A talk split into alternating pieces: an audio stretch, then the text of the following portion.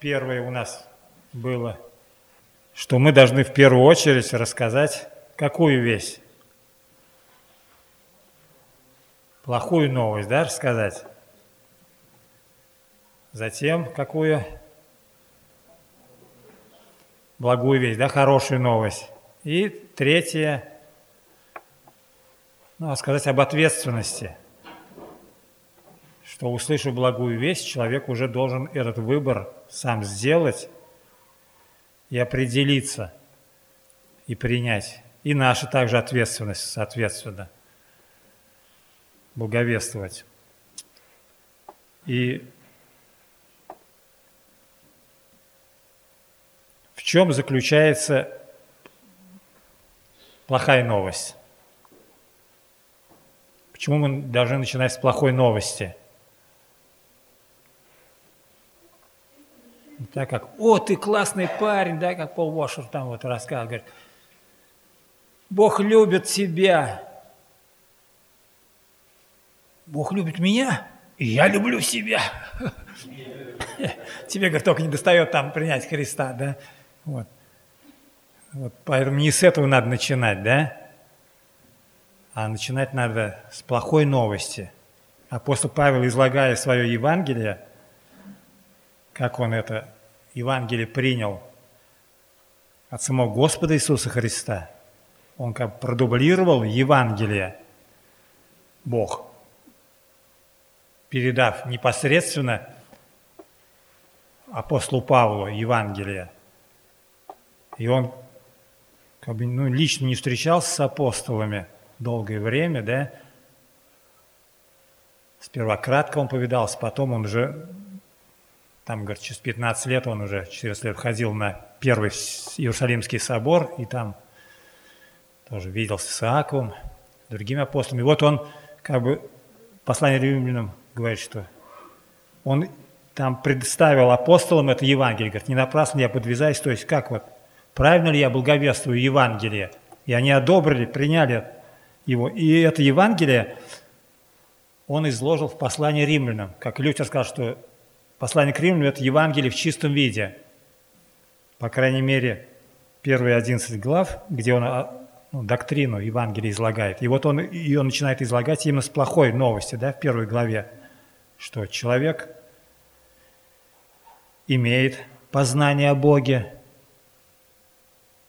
хотя некоторые говорят, я не верю в Бога, не знаю там вроде Бога, да, что неизвинительный ты человек, то есть всеобщее откровение, все имеют понятие о Боге. Даже слово «Бог» в это смысл каждый вкладывает, что это самый сильный, самый наивысший, то есть то самое совершенно, что Бог может только подумать, придумать, да, это и есть Бог. То есть вот, ну, Бога наделяет самыми всеми совершенствами. И мы не можем помыслить даже вот, ну, треугольника не треугольным или круг не круглым, да, Хотя, ну, реально, если взять любой там треугольник или круг, то он, ну, не идеальный. Потому что даже самая гладкая поверхность, если ее через увеличение, там уже шероховатости, вот. А как бы в теории, в уме, вот, в духе мы понимаем идеальное. И вот этим идеальным, совершенным является Бог. И люди имеют понятие о Боге то есть мы должны что? Через творение, космологическое доказательство, затем онтологическое внутреннее, что закон, написанный в сердце, который совесть одобряет за добрые дела или за злые дела осуждает. Вот Давид, нет, он как-то вопрос задавал, у вас тоже, может, какие-то, ну, как бы, вот эти, ну, изложил вроде бы хорошую там и плохую новость, да, Потом, а как вот человеку, ну еще вот доказать, показать, что ли? Что ему еще говорить?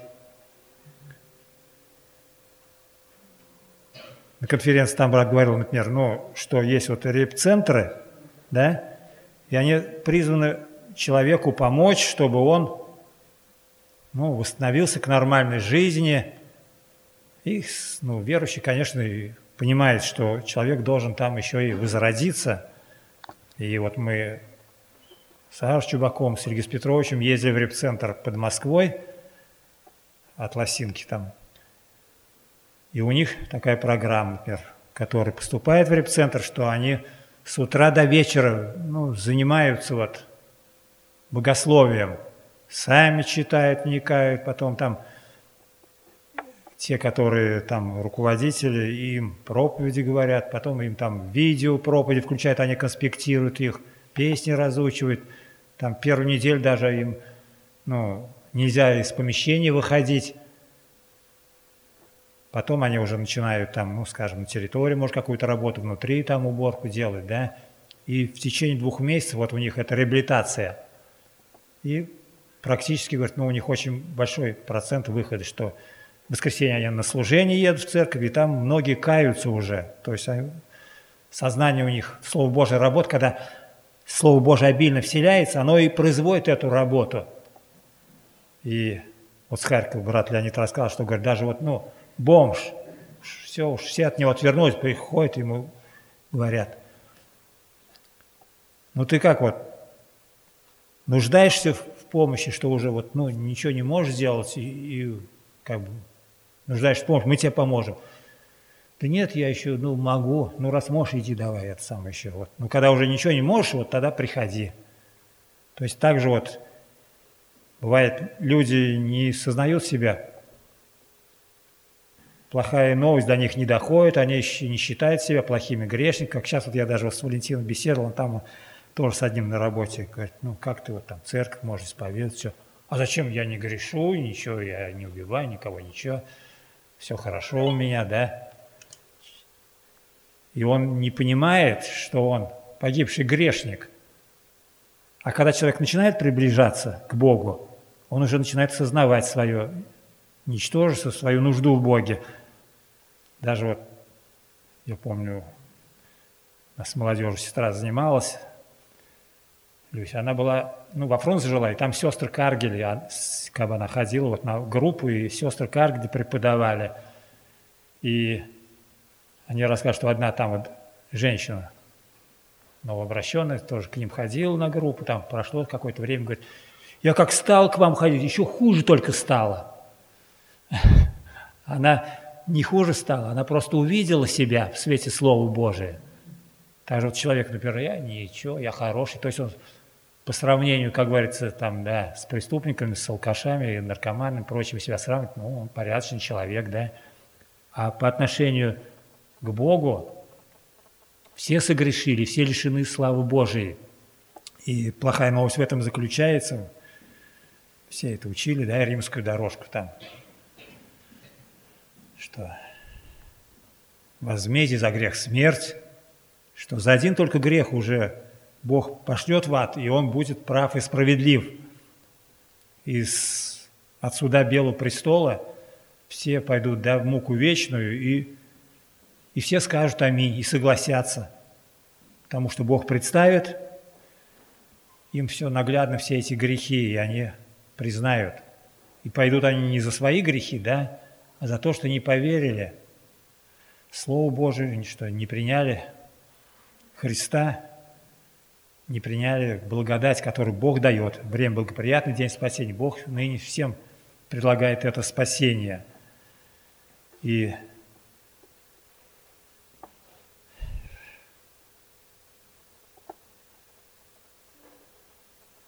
в чем заключается благая весть? когда если вот человек нужно убедиться, что он грешник, да, мы должны вот в первую очередь его убедить, что грешник и что он нуждается, что он действительно погибший.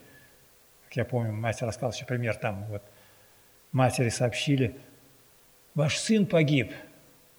Я знаю, говорит, он давно погиб. Ну, сейчас только ну, попал там под машину там, или под поезд там это. Нет, он уже давно погиб, да. То есть, ну, человек не раскаявший, он уже погибший грешник – Человек, не принявший Христа, он уже погибший. А это только он физически умер. И когда человек осознает, что он без Христа, без Божьей благодати, он погибший, тогда он будет уже торопиться, спешить, потому что время-то кратко, не вечно будет эту благодать звать и предлагать жизнь вечную. И вот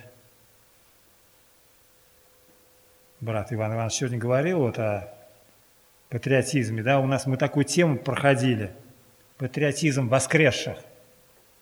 Что, что такое, да, патриотизм? Это особое эмоциональное переживание своей принадлежности к стране, к своему гражданству, языкам, традициям. И это, ну, как говорится, земное государство, мы плотское это, да, патриотизм. А еще, если мы дети Божьи, мы граждане неба, и если дух побеждает плоть, то и патриотизм этот небесной стороны, он на первом месте, он выше стоит у нас. А если плоть побеждает, тогда, конечно, тогда уже вот, ну... И мы говорили, да, что вот этот, как бы, патриотизм новый, как его поддерживать в нас, этот патриотизм? Помните, мы говорили, да? Ефесянам 5, 15, 18, как раз там заканчивается, что мы должны исполняться Духом. А говорит, итак, смотрите, поступайте осторожно, не как неразумные, но как мудрые, дрожа временем, потому что дни лукавы. Итак, не будьте нерассудительны, но познавайте, что есть воля Божия. И не упивайтесь вином, от которого бывает распутство, но исполняйтесь Духом, назидая самих себя псалмами, словословиями и песнопениями духовными – поя и воспевая в сердцах ваших Господу, благодаря всегда за все Богу и Отца во имя Господа Иисуса Христа. Вот. И эти как бы, три проявления будут этого нашего небесного патриотизма, да? Чтобы знать свою ответственность и не изменять этому призванию. Первый, знаете, действуйте взвешенно и обдуманно – Смотрите, поступайте осторожно, не как неразумно, но как мудрые, даже дорожа временем, потому что дни лукавы, чтобы анализировать свой путь, свои действия, поступать осторожно, вникая в себя и, и в Слово Божие, и, и, соответственно, с волей Божией сравнивать. И тогда, конечно, уже, ну, как бы эти вот внешние обстоятельства нас они не захлестнут, не увлекут – по стихиям мира сего, а не по Христу. И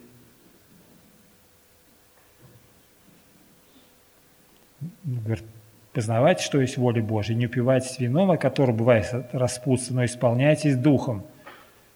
Не упивайтесь вином, это, ну, понятно, да? У нас сухой закон, это вроде нам не грозит. А вот исполняйтесь духом. Это мы должны к этому ревновать. Аж как исполняться духом? Исполнение духом, дальше написано, как происходит, да, назидая самих себя псалмами, словословиями, песнопениями духовными, поя и успевая в сердцах ваших Господу. То есть не только когда здесь мы вместе хором поем, да, а в сердцах воспевать. Иногда вот действительно так вот, когда размышляешь, захватывает и смотришь, вот ну постоянно крутится это как слова, мелодии, и они очень Иногда со временем так.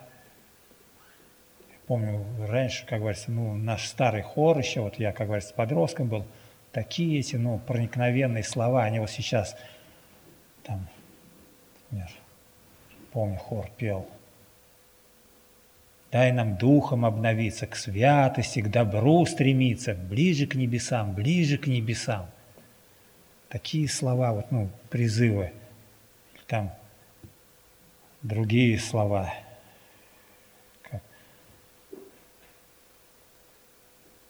как пали люди на колени там пред собранием святым.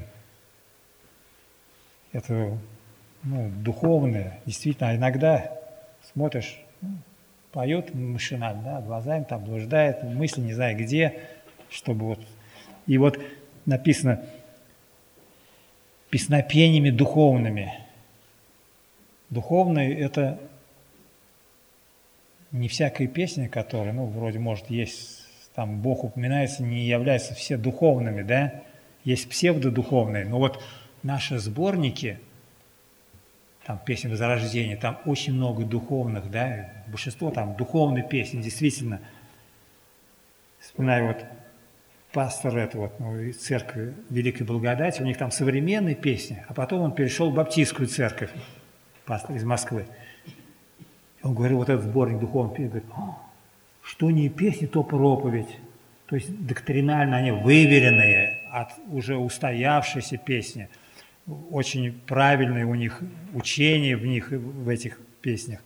И Евгений Константинович Родослав на конференции говорил, что у, них, у нас, говорит, в церкви эти вот, ну, песни старые, сейчас мы начинаем, говорит, ну, как бы их воскрешать, там, разучивать минут 20 там, или 30 за, до собрания молодежь там и даже пожилые, которые знают, и поют эти песни, как бы и разучивают одновременно, и назидают этим песнями. Это как служение. И я думаю, нам тоже нужно эти будет вот, ну, воскрешать эти песни, чтобы не только современные петь. И вот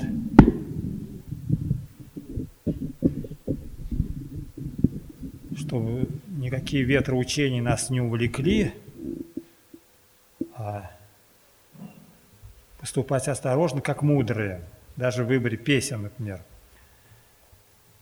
Или не увлекаться какими-то учениями чуждыми, потому что ну, сатанинское учение никто сюда не принесет, понятно, да?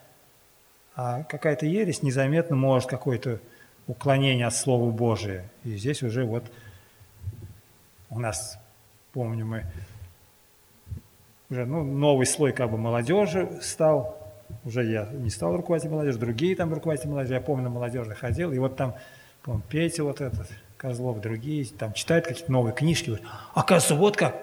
А я думаю, а я уже давно это слышал, ну, от проповедников, от старых проповедников. Говорят, думают, вот это что-то новое, оно уже было в веках. И хотя в нашем, как говорится, вот, ну, время дефицит был книг, дефицит был этих, как говорится, там, курсов никаких не было. Но старые братья, которые страдали, которые встречались с такими, ну, богословами, например, Василий Степанович у нас, он был, ну, друг был Карева, который, ну, живая, ходячая Библия, да, называли, он знал Библию. Он, хотя был Совет Церкви, но он, когда в Москве бывал, он всегда заходил к нему там в кабинет, там, и Библию оттуда, если надо, что-то привозил. И все эти как бы вот истины, они были проповеданы в нашей церкви. И, этот же вот Василий Степанович уже, вот я помню, когда мы собирались, он уже старый такой сидел и казался не смотрел даже, думаю, да, вроде там о чем-то думает, а молодые проповедники мы когда там что-то проповедовали, только кончилась проповедь. Их сюда там, я помню, говорил там, ну вот, что вот некоторые бывает, раз на собрании побудут, я вот молодежь как бы это вот проповедь тоже сказал, первое собрание. На второе собрание, там же два собрания было у нас, утреннее, вечернее. На вечернее нет, почему? Ну вот надо уроки делать. Я говорю, ну вот шесть дней работы, седьмой день Господу Богу, что это такое? Это, ну, почему на вечернее собрание не бываете так вот, в таком духе? Вот меня Поздравляю, ты стал субботником, брат. Это есть у субботников 6 дней работы, седьмой, а у нас все дни Господу принадлежат. И Михаил Васильевич тоже вспоминает, говорит, когда проповедует, и вдруг Василий Степанович, ну все, значит, что-то не то сказал, и сразу смялся. И он после проповеди приглашает, то есть бодрствовал над этим он над словом, хотя вроде казался, вроде бы он дремлет, да. Старцы, как написано, будьте бдительны, он очень был бдителен. И вот он говорит, что будьте, поступайте как мудрые, зная, что мы небесные, да, потом будьте мудры в своих шагах и решениях, не, не как неразумные, как мудрые. Неразумные что такое подражание миру? Подражание миру, оно очень, ну вот, свойственно всем, конечно, но молодежи особенно. И здесь вот, чтобы не жить не по старому мышлению, не по, по системе мирских ценностей, Павел Римлян 12 говорит, не сообразуйтесь с веком сим. Сообразоваться с всем веком, это значит, ну вот, образ и мышление века сего. А преобразоваться обновлением ума по Слову Божию, по воле Божией. И вот нововозрожденная природа, у нее новые ценности к новой преображенной жизни, к новым поступкам и действиям. И поступать неразумно, следовать двум разным ценностям. Вот это неразумие, раздвоенность будет. Сегодня уже брат напоминал, да, что вот нельзя служить двум господам. И Богу, и Мамоне. Так вот это получается, когда если и по мирским ценностям, и по духовным, вот это будет неразумно.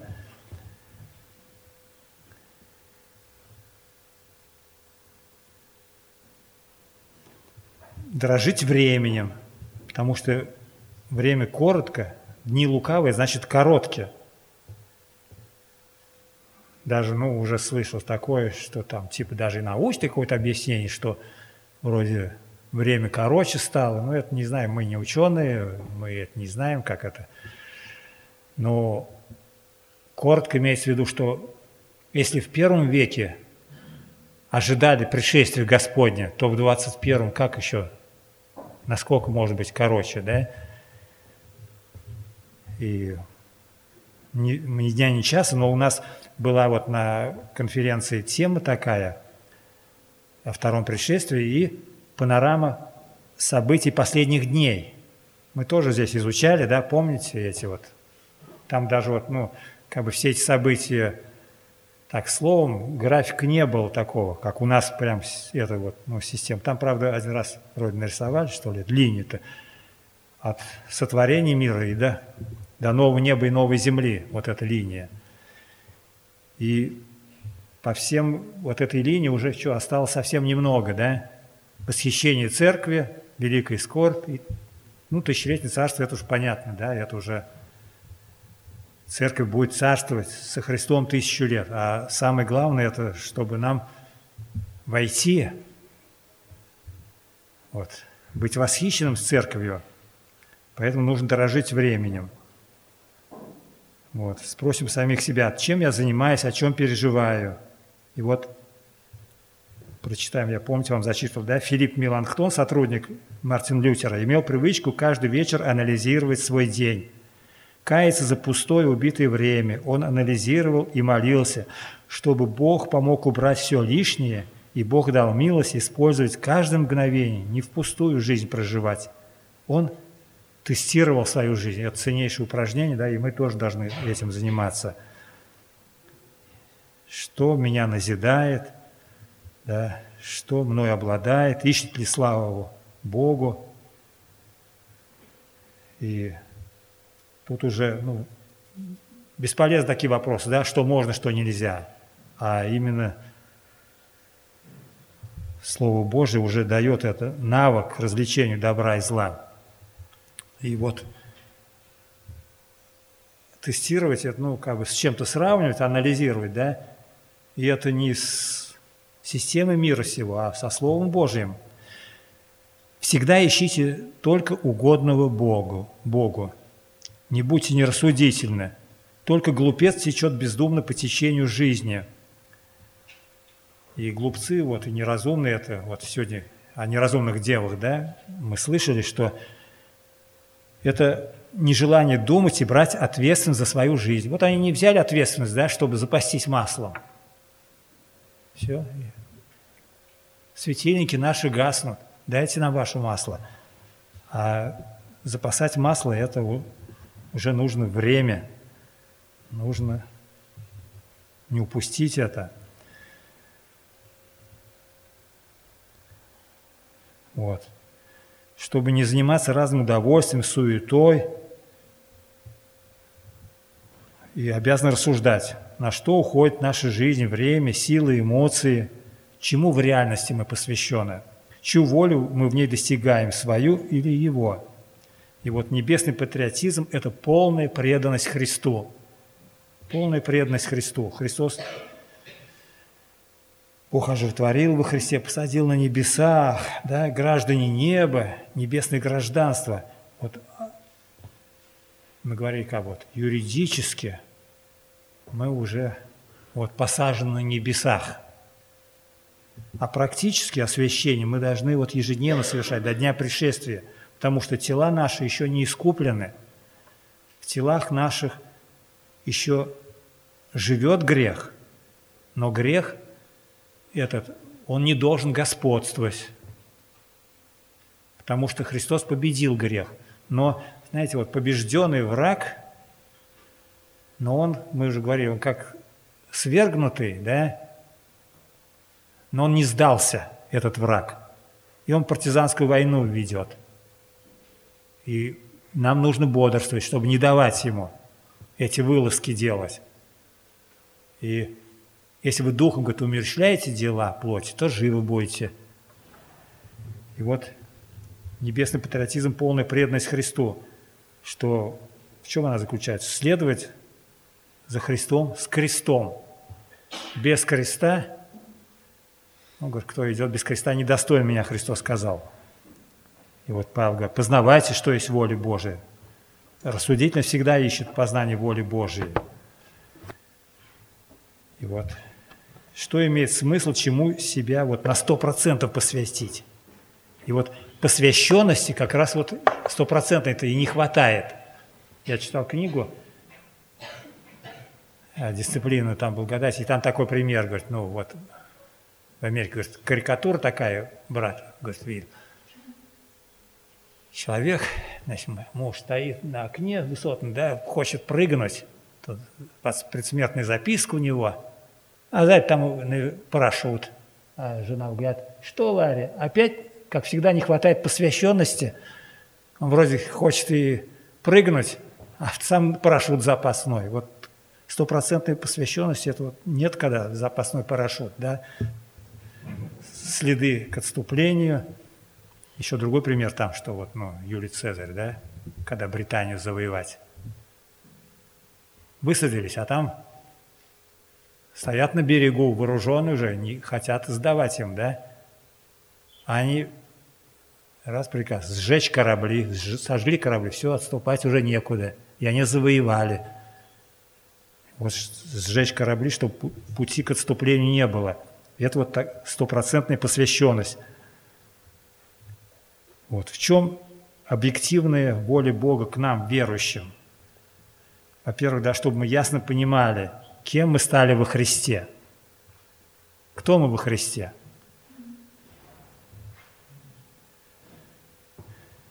Верующим во имя Его дал власть быть детьми Божьими. Да? Дети Божьи, во-первых, Ему принадлежим, да? Потом мы говорим, что исполняйтесь духом. Исполняйтесь духом в этом, ну, по-славянски стяжайте духа. Как бы это вот, ну, более понятно, да, стяжательство – это накопительство. Вот. Исполняться духом, накопить. И все кажется мало. Вот. Стяжать, да? Вот любви, говорит, ей всегда кажется, что она ну, мало сделала любви. А самолюбию ему кажется, что ему мало сделали, когда вокруг я все вращается. И поэтому вот мы ну, исполняться духом, укреплять свое сердце, силу его могущества Богом. Вот в этой же книге, которую я читал, там дисциплина, благодать, что да, благодать, мы без благодати ничего не можем делать. Это одно крыло, да, а другое крыло какое – наша ответственность, ну, дисциплина благодати. Мы должны ее исполнять, эту вот дисциплину. И в этой дисциплине, конечно, и читать надо, да, и молиться, и свидетельствовать, и наша ответственность тут вот. Но без благодати тоже ничего не будет, поэтому вот исполняться над Духом, значит, что без меня, говорит Христос, сказал, ничего не можете делать. Какое бы дело ни делали, что молитвенно обращаться, Господи, помоги, я без Тебя не могу. Теоретически вроде так, да, а практически бывает, что мы на свой ум больше надеемся. Ну, я могу, это все, что это, что, да, рассказать сейчас, я расскажу там, что это вот, плохую новость, да, рассказал, потом, а что-то, а реакции-то нет никакой. А я на себя понадеялся, да, не помолился, чтобы Бог духом коснулся сердца. И результат нет. И потом говорит, что-то вот ну, не хватает, что, еще надо сказать? Так почему реакции-то нет? В Слове Божьем вот все, и это сказано, да? Больше там нету, ну, плохой новости. Там всеобщее откровение, ответственность, возмездие за грех смерть, все, больше там нет ничего. Человек должен, когда, если благовествовать, как Павел, когда благовествовал, наверное, больше ничего не говорил, да, о воздержании, о суде. Феликсов страх пришел, когда услышал. А покаяние там уже, как говорится, его ответственность. И воля Божия в том, чтобы наши покаяния и освящение, то есть преображение, это уже ну, те, которые стали детьми Божьими, да, Покаяться нам всегда есть. То есть покаяние это не только, когда вот мы первый раз пришли и покаялись, думать все в этом, да? Покаяние как образ жизни должно быть. Потому что если говорим, что не имеем греха, обманываем самих себя. Яков говорит, все мы много согрешаем, да? Особенно языком, устами.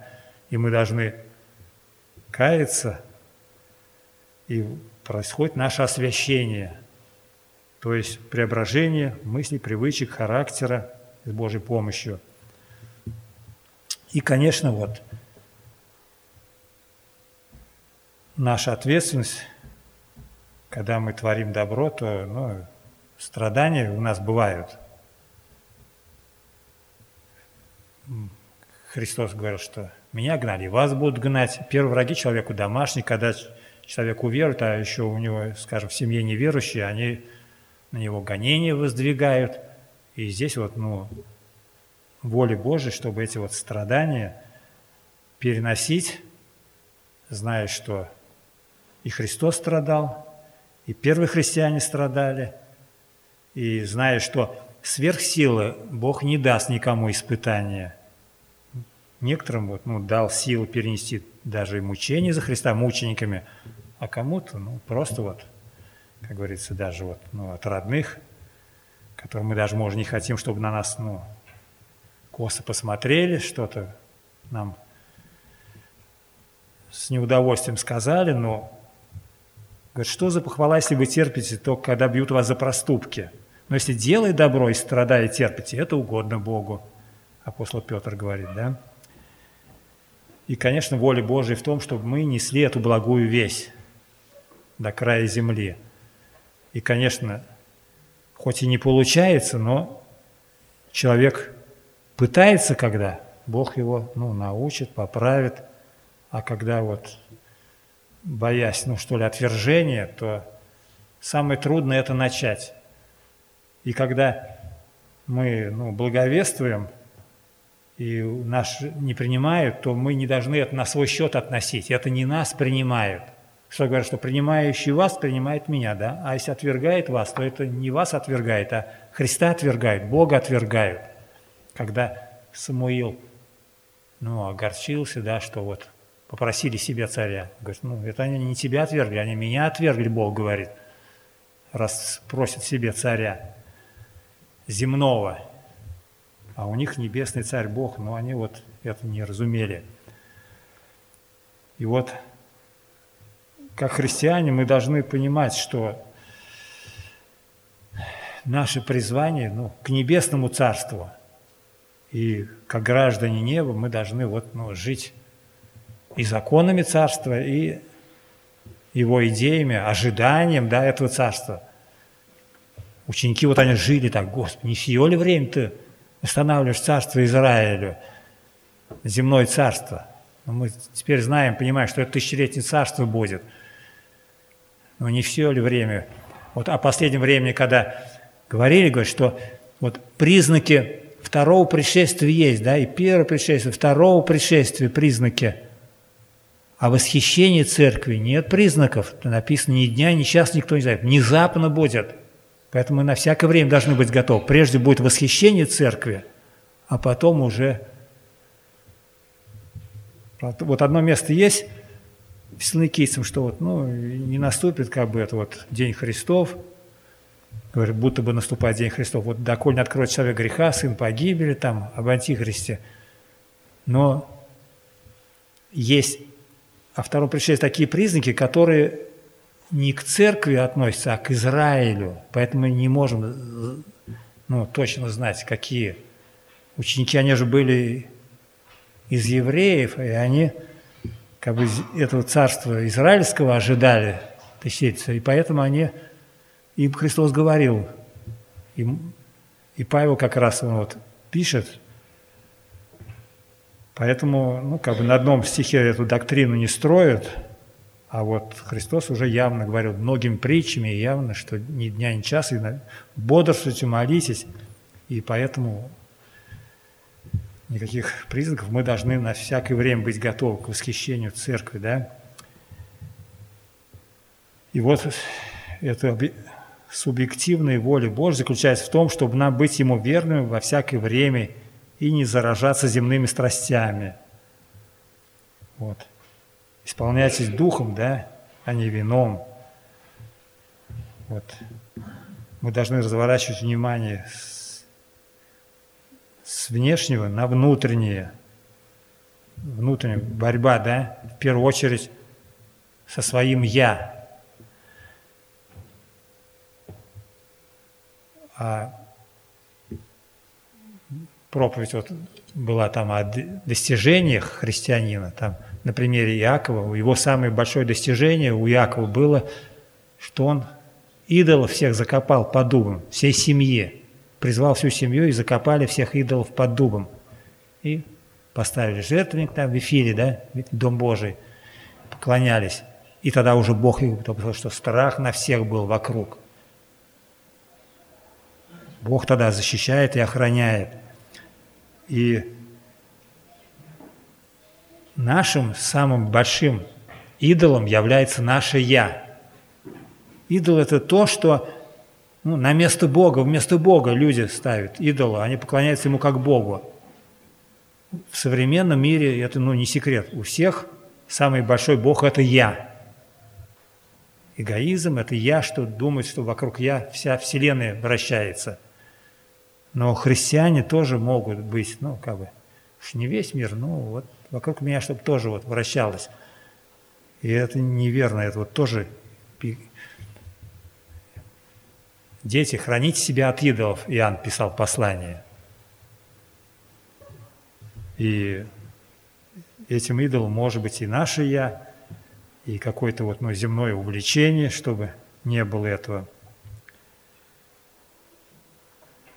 Вот исполняйтесь духом, Вопрос в том, чем именно мы себя наполняем. Каждый из нас чем-то для себя наполняет каждое утро. Вот. Привычное дело наполнять чем-то. Люди мира всего, например, ну, алкоголем, там, наркотиком, кто-то, кто-то в бизнесе там весь уходит с головой, да, вот. Кто-то до власти рвется, а Хотя идолы и манят, но мы должны понимать, что возлюбить Бога всем сердцем, всей душой, всем разумением, мы должны к этому стремиться. И вот чем опасно вот эти вот идолы, да? Они разрушают нашу жизнь. Вот те, которые, например, алкоголь или наркотики, говорят, одурманивая себя алкоголем никогда не решает жизненных проблем – но несет в себе раны по их умножению. И от алкоголизма очень многие страдают, мы знаем, и освободить мы бессильно, только Бог может. Но мы можем молиться за тех, которые в такой зависимости находятся, чтобы у них, по крайней мере, осознание было, потому что самый ну, несчастный больной тот, кто не сознает себя больным – и как зависимые, они не сознают себя зависимыми, чтобы вот, ну, мы молились, чтобы Бог им дал это сознание, что они рабы этой зависимости. Вот. Почему мы нуждаемся в исполнении Духом? Потому что есть у нас плоть, которая, она, знаете, что она имеет, ну, как бы старший, как в Писании написано, рожденный по плоти гнал рожденного по духу. Почему он гнал, да? он был старше, это Измаил, чем Исаак. И плоть в нас, она старше, потому что ну, мы уже рождаемся с плотью да, от Адама. А духовно мы возрождаемся, ну, каждый в свое время, как один старичок говорит, там, сколько тебе лет? Всего пять лет. Как пять лет? Ну, старый. Только вот пять лет, как я, ну, к Богу пришел, да, и это вот жизнь настоящая. А там это не жизнь была, а существование. Так вот, духовный бывает очень, ну, маленький возраст – и влияние поэтому плоти как бы сильнее, да, но что у нас есть плоть, но еще есть закон Духа, который освободил меня от закона греха и смерти. И вот, чтобы он действовал, этот закон Духа, надо обращаться ну, с верой, в молитве к Богу. Вот. Что значит исполняться Духом? Да? Отдать себя под Его контроль, под водительством Духа шаг за шагом быть, от привязанности мира сего, от сознательного избрания воли благой, да, угодной Божьей, и утверждение Его желаний наперекор желаниям мира. Да благословит Бог.